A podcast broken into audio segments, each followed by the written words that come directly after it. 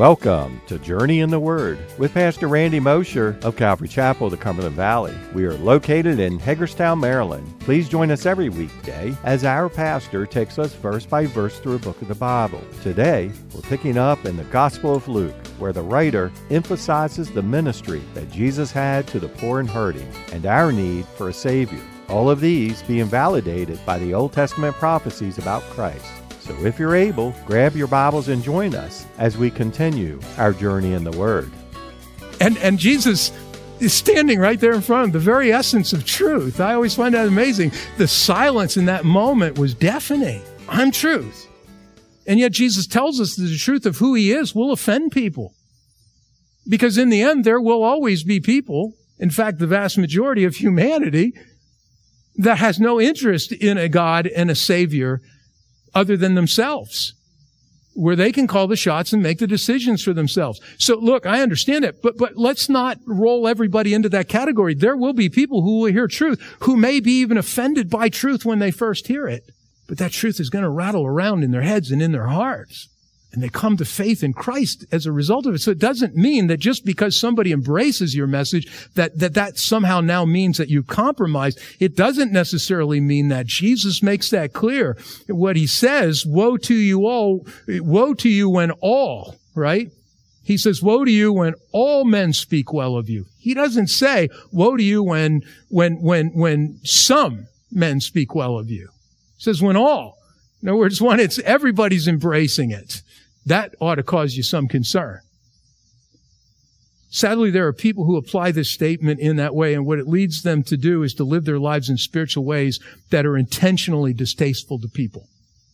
They begin to think that, well, well, if somebody embraces my message, well, then that means I've compromised. So I got to live and I got to speak in a way that will always offend them and make sure that that's the case, you know, and you end up with modern day Pharisees or you end up with, this will date some of you guys with the Saturday Night Live thing, Saturday Night Live, right? The church lady. Well, you know, well, I see sin, you know, uh, sorry, I'm not good at that, but, and, and, and what they do is they then present that graceless message. They present a Jesus also in a way that he's not. They become Moses standing there slapping the rock, you rebels, and completely misrepresenting God and his grace that he wants to show to people. No, we can't do that. We, we can live and we can communicate uncompromised truth and still do it in a balanced and gracious way. As Paul commands us in Colossians 4, 5, and 6, walk in wisdom toward those who are outside, redeeming the time. Let your speech always be with grace, seasoned with salt, that you may know how you ought to answer each one. And by the way, I like that how you ought to answer each one, meaning that the response to each person is going to be different. The truth won't change, but how I respond to people can be very different. You know. And to do that and to change that approach while still communicating absolute truth is not to compromise. It's not compromise. But what Jesus is saying here is that there is a way which is nothing but compromise, a way that might gain us the acceptance of men, but which in the end will lead to the rejection by God. Again, the truths we've been called to share about Jesus and the life we've been called to live for Him, as I said already, will naturally not set well with and even offend the vast majority of sinful humanity. And, and if what we're sharing and how we're living is setting well with the vast majority of sinful humanity and is gaining us their acceptance and praise, then we do need to stop for a moment and take a careful look of how we're living and what we're sharing because it most likely is an indicator that we're living compromised lives and sharing a compromised message. Be careful when all men, Jesus says, are embracing you as they did the false prophets. He said, puts you in league with them. Blessed are you when men hate you and when they exclude you and revile you and cast out your name as evil for the Son of Man's sake. But woe to you when all men speak well of you, for so did their fathers to the false prophets. You know, Jesus, when you think about his own life, the only ones that Jesus was really rude to was who? The religious leadership, right? Of Israel. You know, I hear Christians wanting to use phrases, brood of vipers, and they want to apply that to, to everybody that they don't like what they're doing in sin in the world. And yet they miss the whole context. Just didn't run around doing that with all the sinners of the world. Oh, it wasn't that Jesus wasn't talking to sinners about their sin, but look at the gentleness and the grace that he showed them. He only did that with the religious leadership. And why was that? Because they'd self-appointed themselves the spiritual authorities, even to the exclusion of Jesus. And to that, Jesus wasn't going to allow it because he saw the damage it was doing to people. He saw the bondage that they were putting them in through their, hypocr- through their own hypocrisy and their own spiritual elevation of themselves. He dealt with them in a completely different way than he dealt with the common man. And we need to be very careful not to take what he did with the spiritual leaders and then apply it to humanity at large. Jesus was the friend of sinners. He wasn't a sinner himself, but he was the friend of sinners. He was liked in many ways by sinners, and yet we know that many rejected him, right? We even know that those who followed him, the saddest verse in the scriptures, John 6, 6, 6, I always found that amazing. You wanted Bible memorization? That one sticks with you right away. John 6, 6, 6. And many departed from him because they didn't like the truth of the message that he was presenting. And what was the truth? He was going to go and die for them. He was going to be some earthly deliverer that they were looking for that would establish them in their kingdom that they could rule and reign. It was about Jesus coming and dying on a cross. And then them, what really got them was eat my flesh, drink my blood. They knew he wasn't talking about cannibalism. They knew the symbology of what he was saying, but what he was saying is, your spiritual life doesn't exist apart from me. Your spirituality and your standing with God will not stand apart from me. You have to feed on me. You have to consume me. I have to be your life. John 6, 6, 6. Many departed. I had to make sure I did three sixes there, not four, right? Many departed. That message was too hard. They don't want that. So look, truth is going to offend. It's just the way it is. But as we understand that and we begin to see that, then we understand our role to share truth with grace, with love, but still know we can't compromise it just to gain their favor. Amen. Hope that makes sense to you guys. Look on. We're gonna we're gonna broach into this just a little bit. We're not gonna get very far, but I want to talk a little bit now as we move into verse 27. He says, But I say to you who hear, I, I'm going to talk about that portion of that verse just a little bit because I think it applies to what he was just talking about, what he's about to say. But I say to you who hear, this statement is the equivalent of the statement that Jesus frequently makes elsewhere when he says, He who has ears to hear, let him hear. It's basically the same thing. Hearing. Hearing. In other words, hearing so as to understand. That's the implication. Hearing so as to understand. Wanting to understand. Hearing so as to understand. It involves three important things.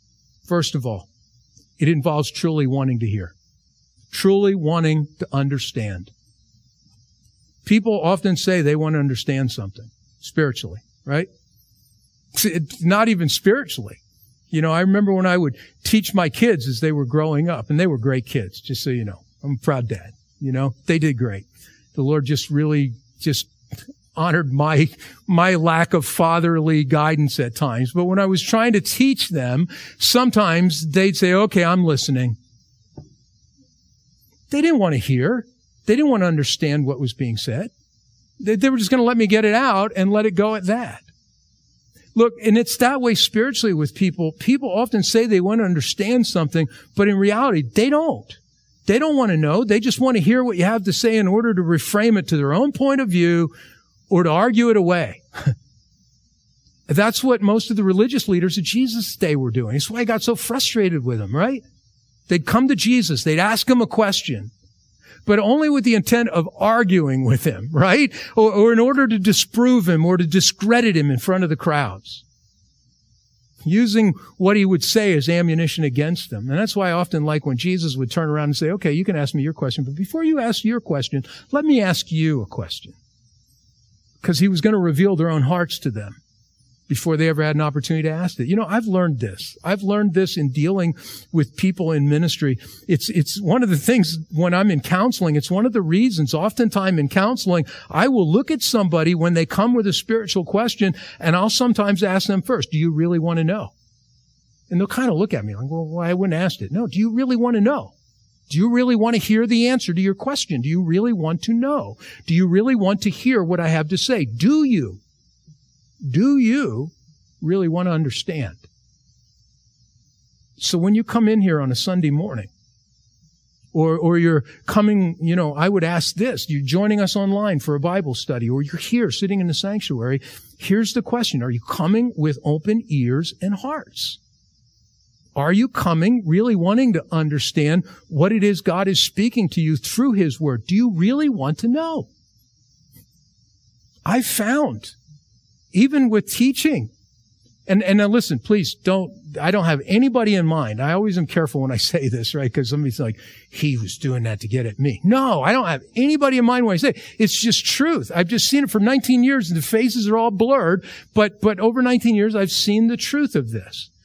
There are so many people who will come in and hear something completely different than what I'm saying. Now look, I'm not saying the Holy Spirit doesn't speak differently to people. Oftentimes I'm always amazed. I can be speaking a message to people and the Holy Spirit is speaking something specific to somebody that I didn't even have in my notes. And it's right on target for them. And they're like, how did you know? You know, how did you know I was dealing with that? I'm like, what are you talking about? Well, you were talking about this. And I'm thinking, no, I didn't, I didn't go there. That's the Holy Spirit. I'm not talking about that. I'm talking about those who I can say a truth and they will completely take that truth and reframe it through the set of glasses they were wearing when they walked in the door. It's the truth of things they've grown up with. You know, I've seen that with baptism.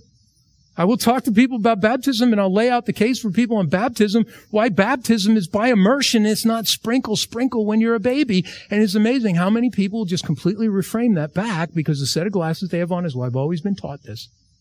I've always been taught that this is the way you do it. And so I don't care what it is people come in with their own set of glasses. So my question is, are you willing to take off the glasses long enough to hear what's being said so that you can understand? Now, I'm not asking you to believe everything I say. I would hope you would trust me, but I'm not even asking for that. I'm asking you, are you willing to hear and understand in a way that would cause you to stop and even question what you've believed for so long that may have been your belief, but you know what? He said something this morning here that requires greater examination. I'm not going to take him at his word, but I'm going to go back now and look at the scriptures and see, are the scriptures really saying that? You see, that implies the ears are open. Heart is willing. The Bereans did that with Paul's message, right? They were more noble because they went back and they examined. We're going to examine to see if these things are true. They were hearing with a desire to understand. Do you really want to know? So first of all, hearing involves wanting to hear, truly wanting to understand. Number two, it involves being willing to yield to God's Spirit, who is the source and power for hearing.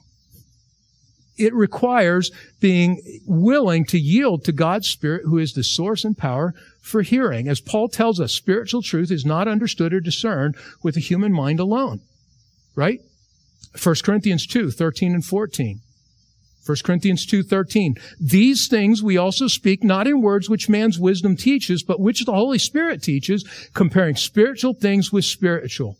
But the natural man does not receive the things of the Spirit of God for their foolishness to him nor can he know them because they are spiritually discerned.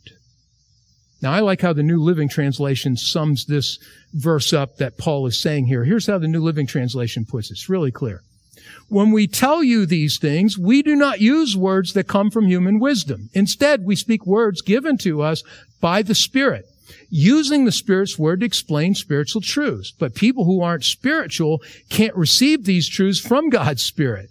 It all sounds foolish to them and they can't understand it, for only those who are spiritual can understand what the Spirit means. Apart from the Holy Spirit's involvement, our understanding of spiritual truth will always be limited. Will always be limited. So there has to be a willingness to recognize and to yield to the Spirit's work in imparting truth to us so that we can fully understand. That's one of the reasons that the Pharisees could not hear what Jesus was saying to them. Because they had no regard for the Spirit or, or any desire for him to reveal truth to them. It's why Jesus warns them. Everybody's worried about this verse, right? The unpardonable sin. Listen, this is the context. He's dealing with these guys who had no regard for truth as the Spirit would speak to them. They didn't want to hear what the Spirit had to say. They had no desire to look in dependency upon what the Spirit would open to them. They only wanted to believe what they believed. And here's what he says.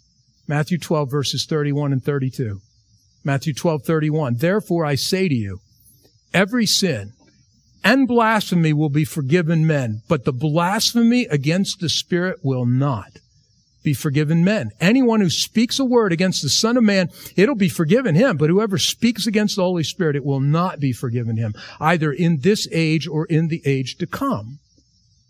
The greatest truth of that, of the unpardonable sin, is the Pharisees who would have rejected any witness of the Spirit to who Jesus was. That is the unpardonable sin yet today for men and women. It's not some sin you'll go out and commit, you know, I used a bad word. I, I, I did something really wrong to the scripture. No, it's denying the message that the Spirit is speaking about Jesus. It's just called the Spirit a liar in regard to the testimony he gives. But in the greater sense, as we look at this, we need to understand that Jesus is looking at these guys and saying, you didn't want to hear because you had no desire even to lean on the dependency or to give credit to what the Spirit would say about me and about truth. You cannot expect to understand spiritual truth when your beginning point is to disbelieve, to discredit, or to refuse the Spirit and His work in revealing and speaking truth to you. So when you come here on a Sunday, well, I'm really taking this back to you guys this morning, right? Or when you're listening in online on a Sunday morning, are you looking to and are you depending upon the Spirit, God's Holy Spirit, to help you understand what's being said as we study Scripture? If you're not, you're not going to hear. You're not going to hear. Third, it involves being willing to obey what it is you're hearing and that you're coming to understand. Obedience is an essential part of hearing. Why should God impart truth to you if you're not going to obey it? Right? Why should he tell you? What's the point? As James tells us in James chapter 1 verses 22 through 25, James 1 22, but be doers of the word and not hearers only, deceiving yourselves.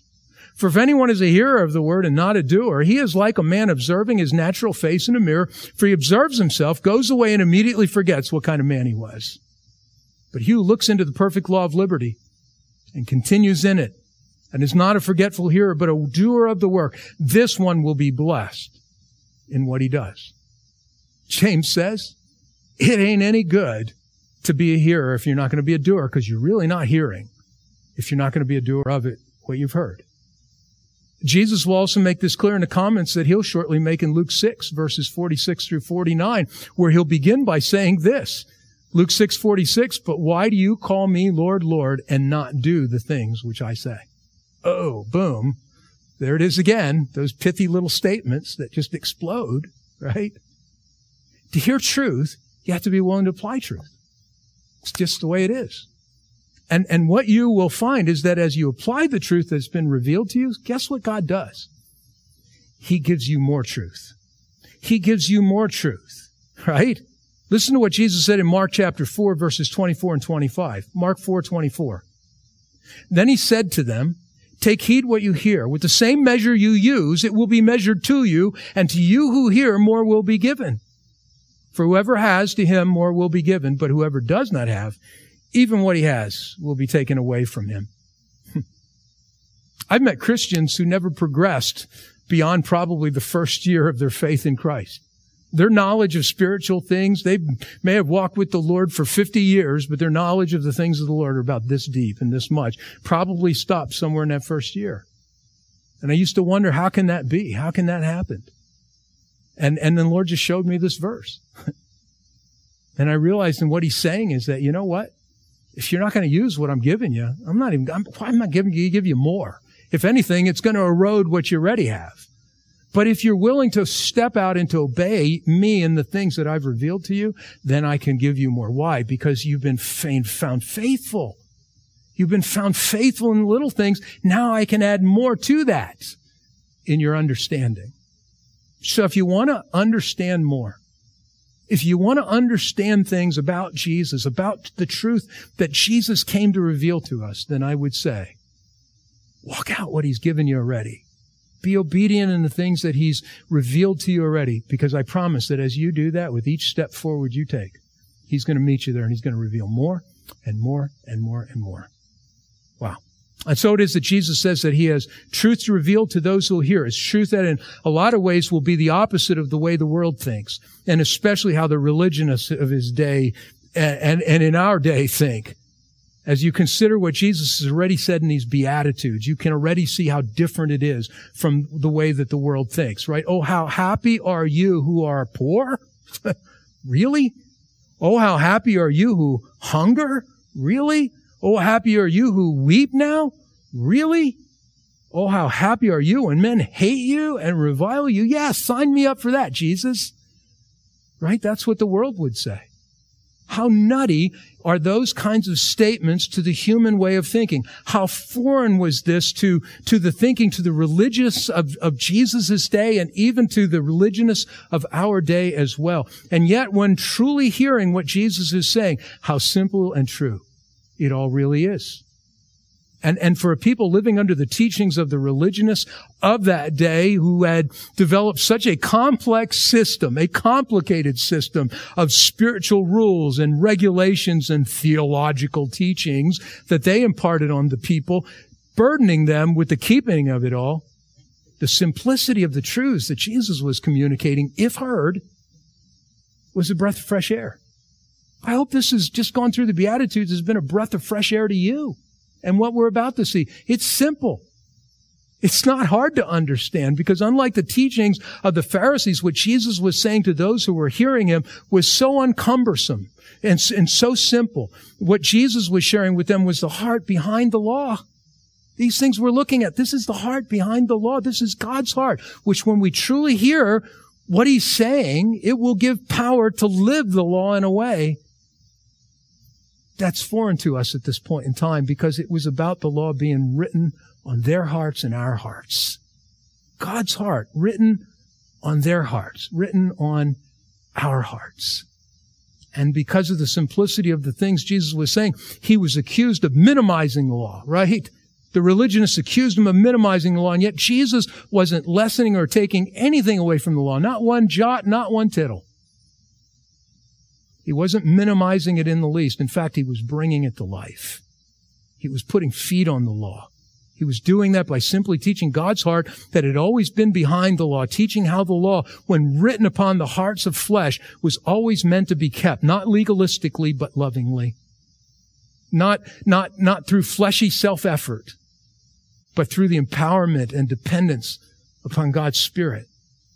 Not only through outward actions, but, but kept in the heart and not to, to be kept or filed to attain a, f- a favor or acceptance with God, but, but to simply bless Him, to simply honor Him with our lives as His people. Jesus' sermon on the plain and, and, and the things he's about to share with them, the stuff he's already shared, what he's about to go into in the following passage was revolutionary because it was, it, it, it brought the law to life. He was giving it relevance and meaning in a way that made sense to those who had ears to hear to those who, who wanted to hear, to those who were really listening through yieldedness to God's empowerment and not through their own self-effort and fleshy way of thinking and relating. The vast majority of the self-righteous religionists in Israel would not get it.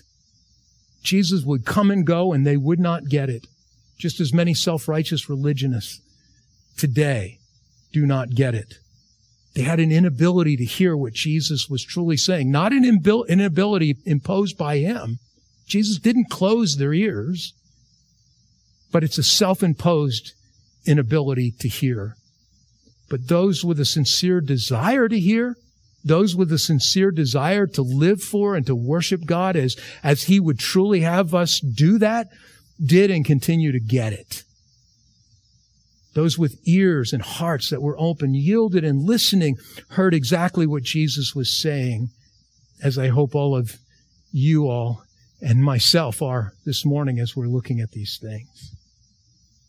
And so hear what Jesus has to say next because it's a tough message to our way of thinking and relating. Look again at verse 27. But I say to you who hear, love your enemies. Do good to those who hate you. Bless those who curse you and pray for those who spitefully use you. To him who strikes you on one cheek, offer the other also. And from him who takes away your cloak, do not withhold your tunic either. Give to everyone who asks of you. And from him who takes away your goods, do not ask them back. Just as you want men to do to you, you also do to them likewise. Let that rattle around in your hearts all week, and we'll come back to it next week. But as you're letting it rattle around, do it with your ears open, because the Spirit will speak to you long before I will.